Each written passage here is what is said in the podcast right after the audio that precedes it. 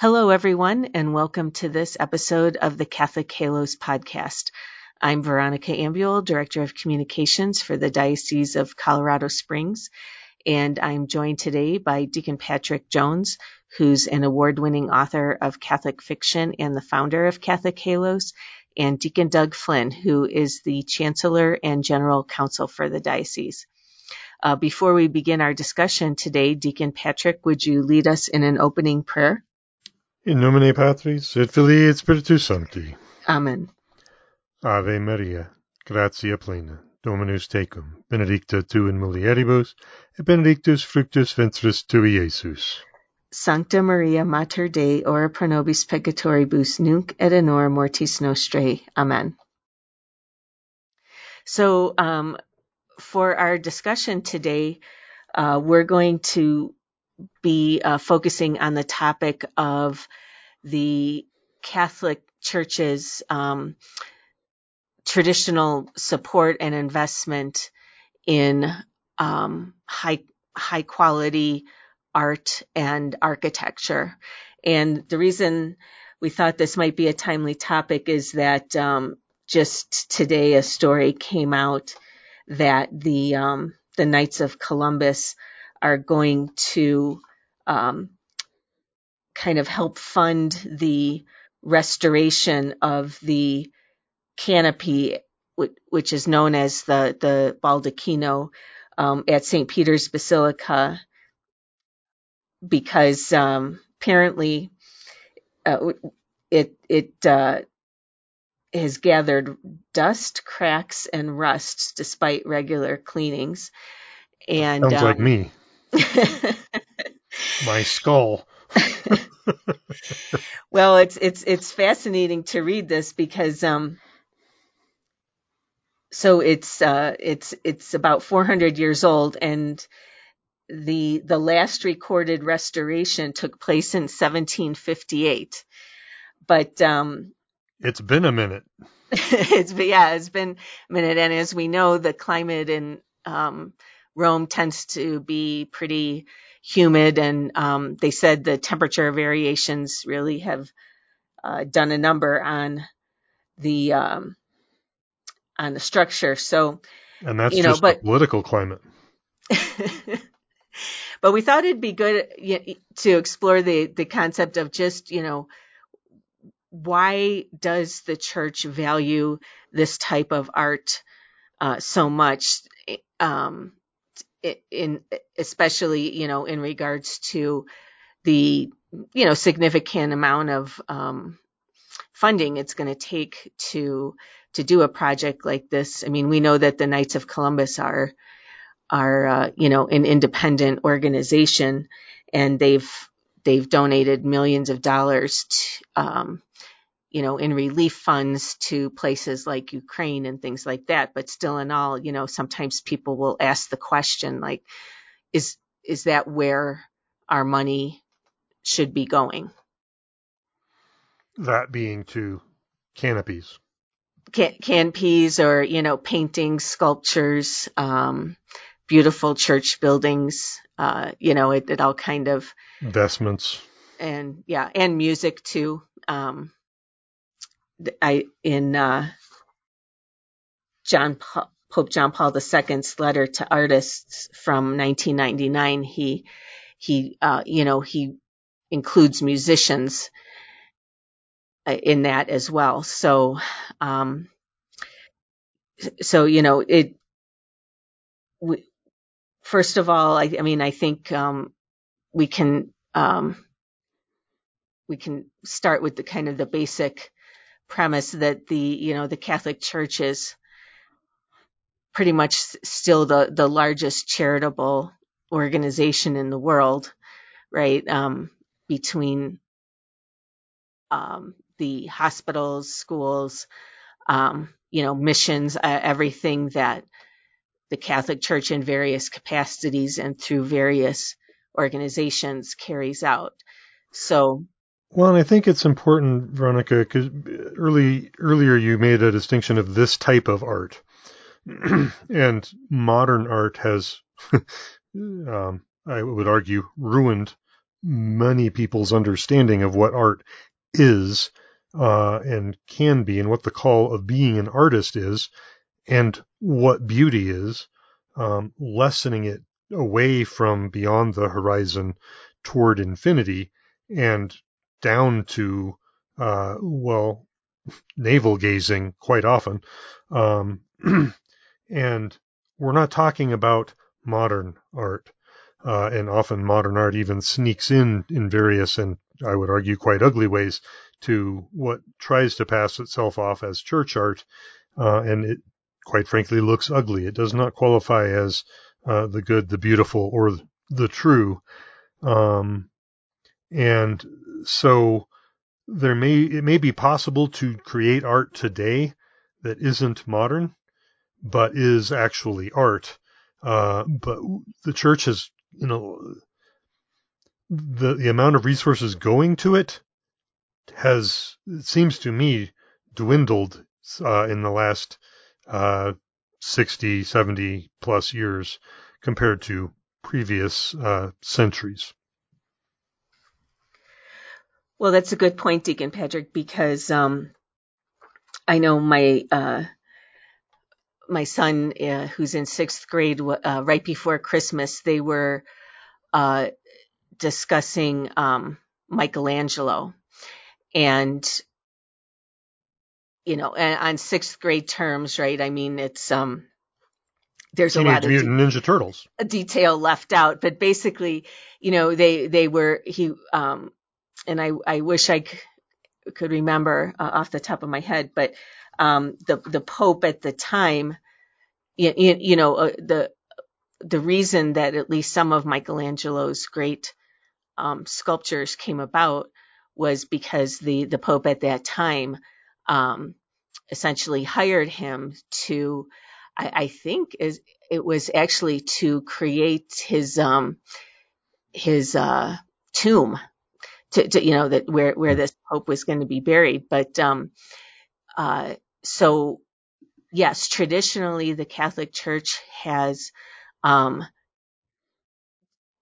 you know, when I, when I say traditionally, I'm talking, yeah, going back hundreds of years, would support artists who were um, cr- creating uh, the, these beautiful pieces for churches and and where um, you know in most cases uh, they were they were open to the public and could be enjoyed by many people. And yes it it definitely uh, so so relative to those times the the church may may not be um, supporting artists in the same way. Although i did see just as a side note i was uh, browsing the vatican news the other day and they're having an an, an art contest um, inviting people to create the stations of the cross and and I believe the grand prize was $150,000 so maybe we're going back to those times I'm not sure but um but yeah uh the the the uh the church valued and in fact um reading uh St. John Paul II's letter to artists he uh he says in uh, section uh, let's see, I guess it's section seven, um, when the Edict of Constantine allowed Christians to declare themselves in full freedom, art became a privileged means for the expression of faith. Majestic basilicas began to appear, and in, in them the architectural canons of the pagan world were reproduced and at the same time modified to meet the demands of the new form of worship.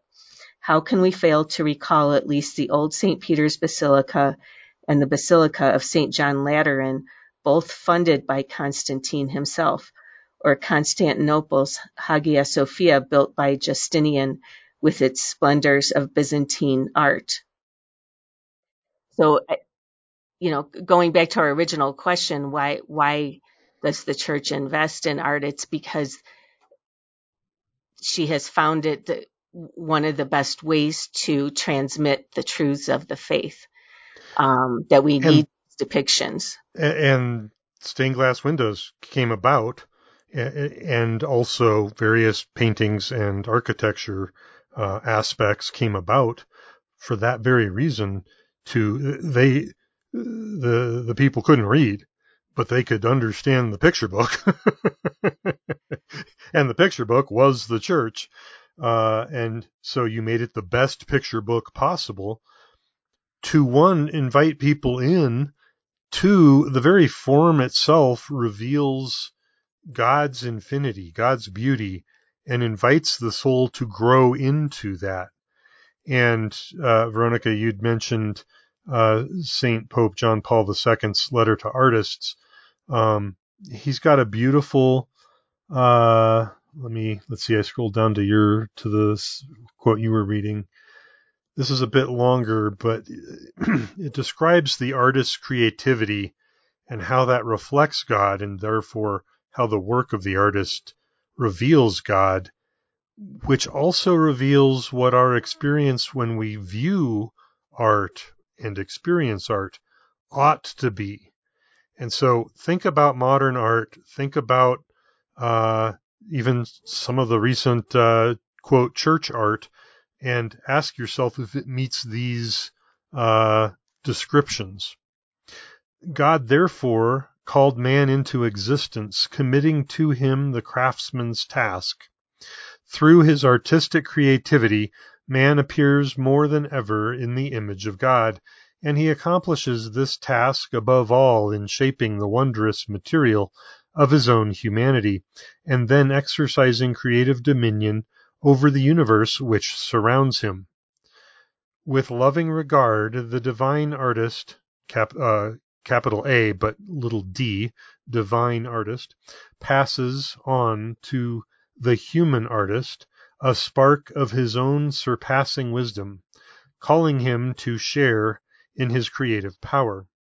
Obviously, this is a sharing which leaves intact the infinite distance between the creator and the creature, as Cardinal Nicholas of Cusa made clear. Creative art which is which it is the soul's good fortune to entertain is not to be identified with that essential art which is God himself, but is only a communication of it and a share in it.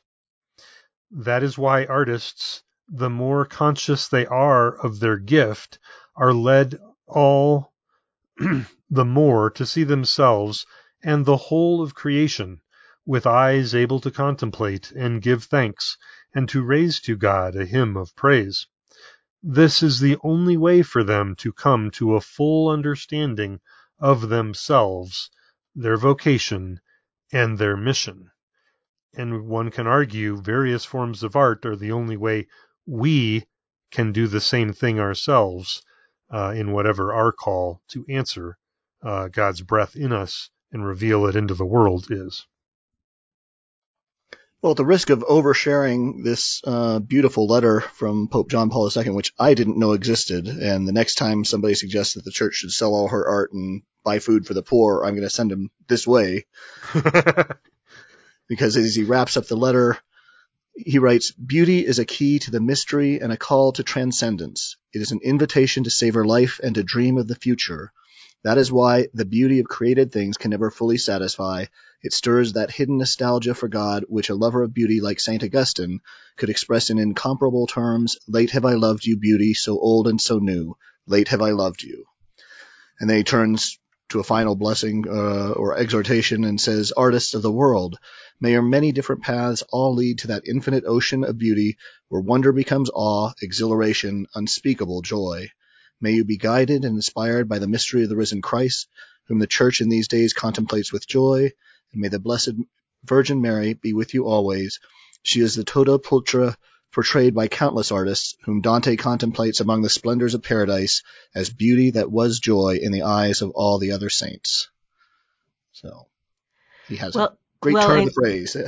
yeah, and and um, Deacon Doug, that that connection between art and um, the incarnation, he, I, I think it, it's real.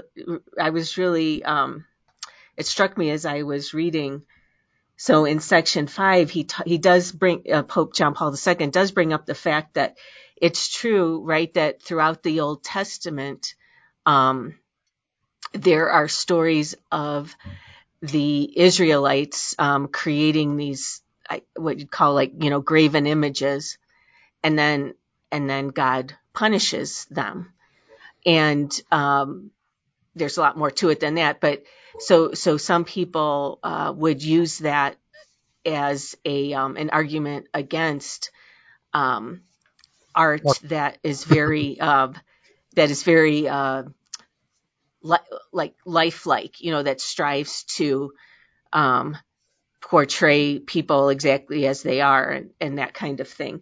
But then in the next paragraph, Pope John Paul says, um, uh, the, the prime epiphany of God who is mystery is both an encouragement and a challenge to Christians and also at the level of artistic creativity. From it has come a flowering of beauty which has drawn its sap precisely from the mystery of the incarnation. In becoming man, the Son of God has introduced into human history all the evangelical wealth of the true and the good, and with this he has also unveiled a new dimension of beauty of which the gospel message is filled to the brim. And so when in when he was talking about that, it reminded me actually of um, a new sculpture that was just um, installed in our diocese at uh, St. Gabriel Parish in Briargate, and it's a um, it's a uh, it depicts the Annunciation. So it has the Archangel Gabriel um, appearing to uh, the Blessed Virgin Mary, and it's it's very striking because um, it's uh, uh, in layman's terms, I guess, because I, am not a, certainly not an art critic, but it's very um, it, it's full of action, you know. So uh, the the angel, it, you know, you can he almost seems to be in in motion as he's um, appearing to to Mary, and um, I I think it's really an example of how we we, we that that um, art is you know truly good. Religious art is is designed to um, teach a truth uh, uh about the faith, and so um, you know, and and it's also uh, you know, of course, it's also the uh, the patron. He's also the patron of the the parish as well. But um, so I think you know there there are definitely still there there is uh, still uh, beautiful art um, being made. Um, also, a, a, friend of mine who whose family uh, moved out to the western slope a, num- a few years ago, out uh, in a little town called uh, Fruita.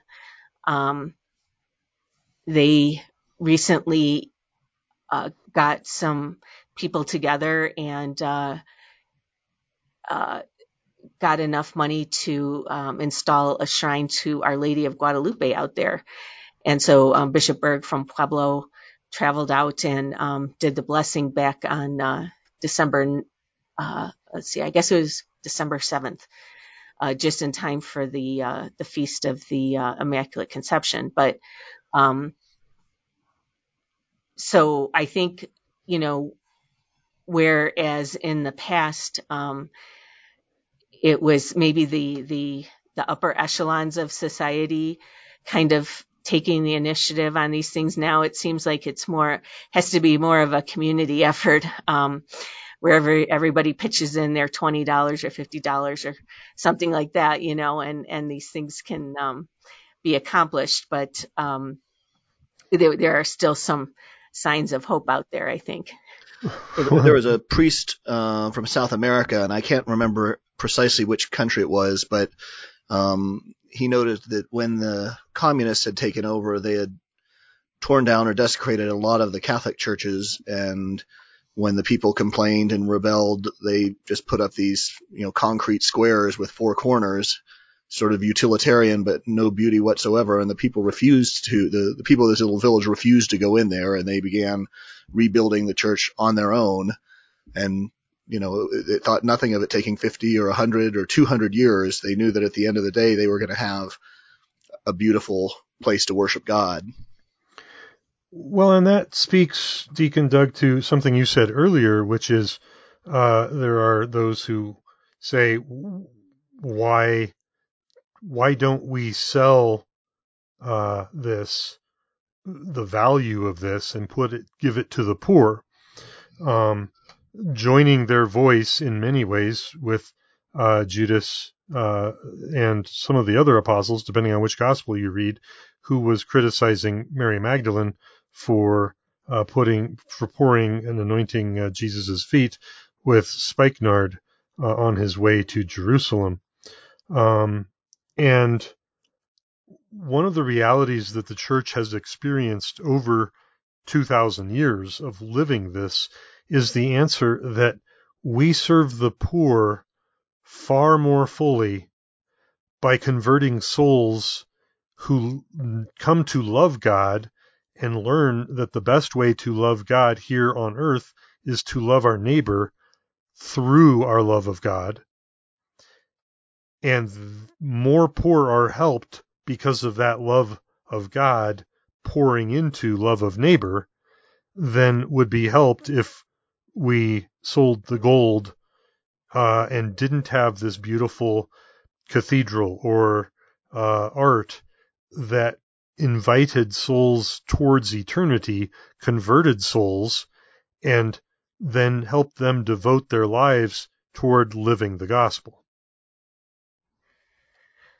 Well, and, and yeah, Deacon Patrick, even the you know the fact that um, uh, we we all benefit when we have these um, visible reminder, physical and auditory, I guess, uh, reminders um, of. Like we're on a podcast. Well, yeah, the, you know, so I, I'm sitting here looking out my office window and um, looking at the cathedral, and it reminds me of the fact that you know they they now um, uh, have bells that um, uh, play and and I, I think it's you know electronic I guess uh, electronic programming that allows them to do this but you know plays hymns um, at various times of the day but we we don't um, th- these are all constant reminders that draw us back to uh, remaining more in the presence of God and thinking oh yeah I should pray the Angelus you know it's noon or um, you know, maybe for some people at three o'clock, it reminds them to recite the, the chaplet of divine mercy. But, um, you know, as Pope John Paul II so beautifully explained, this is, this is supposed to, the, this art is, um, yeah, it inspires us to, um, have mo- more presence of God in our day to day life, um, to think you know think about him more to direct our minds more to god. And um and uh, yeah it benefits it benefits everybody in in the city not um not even just the catholic people right? It, um and and so um the, as as you said it's supposed to it's supposed to uh and in fact uh to your earlier comment, comment kind of about the quality of the work. Um, one one of the interesting lines Pope John Paul II has in here is that um, artists who are conscious of all this know too that they must labor without allowing themselves to be driven by the search for empty glory or the craving for cheap popularity, and still less by the calculation of some possible profit for themselves. There is therefore an ethic, even a spirituality of artistic service, which contributes in its way to the life and renewal of a people. So, you know, he, he saw the artist as really um, a, a servant of others just as much as, you know, a doctor or a nurse or things like that. And um, going going back to my son's lesson on Michelangelo, I know one of the things they brought out was that uh, when he looked at a piece of marble, he, he saw his role as like in a sense revealing it wasn't like sculpting per se he was revealing the the the uh, the sculpture that was hidden in there. Free david! Right. Yeah. here's your chisel. Now we know not everybody could do that but um but yeah so so um and and, and again to your point too about that uh the um, that these things sometimes took to, were constructed over many many years. So even more than a lifetime. Um, and and uh, I know uh, one of the things that Saint Jose Maria used to point out was that you know if you looked at some of the beautiful old cathedrals in Spain, um, there were you could probably there were probably thousands of um, you know men who had spent their entire lives working on that one church and never got any you know their name was nowhere to be found so um, he uh, now this is all not to, you know, not to say that artists don't deserve to make a living and all that kind of thing but but yeah it was it's it's primarily um, seen as a vocation not as um, a way well, to earn money. you were you were mentioning the the Vatican prize for the Stations of the Cross, and, it's one hundred and I'm thinking, if you're doing that many stations, and you're using some material, you're easily spending more than one hundred and fifty thousand dollars. So to enter this contest, do artists need to raise money in order to enter it so that they can cover their costs? Uh, I, I don't know that we're quite on par with understanding what it takes to create art, uh, even in that example, which is trying to say we support art, but is it really? right, and and well, that's so true. And when you think about the fact that it could easily take an artist a year to or to um, complete that project, right? Maybe it's not as generous. How many years did the Stations of the Cross in San Luis Valley take, and how much did it take to to just fund the materials and time alone? Uh, I bet you it was more than one hundred and fifty thousand um, dollars.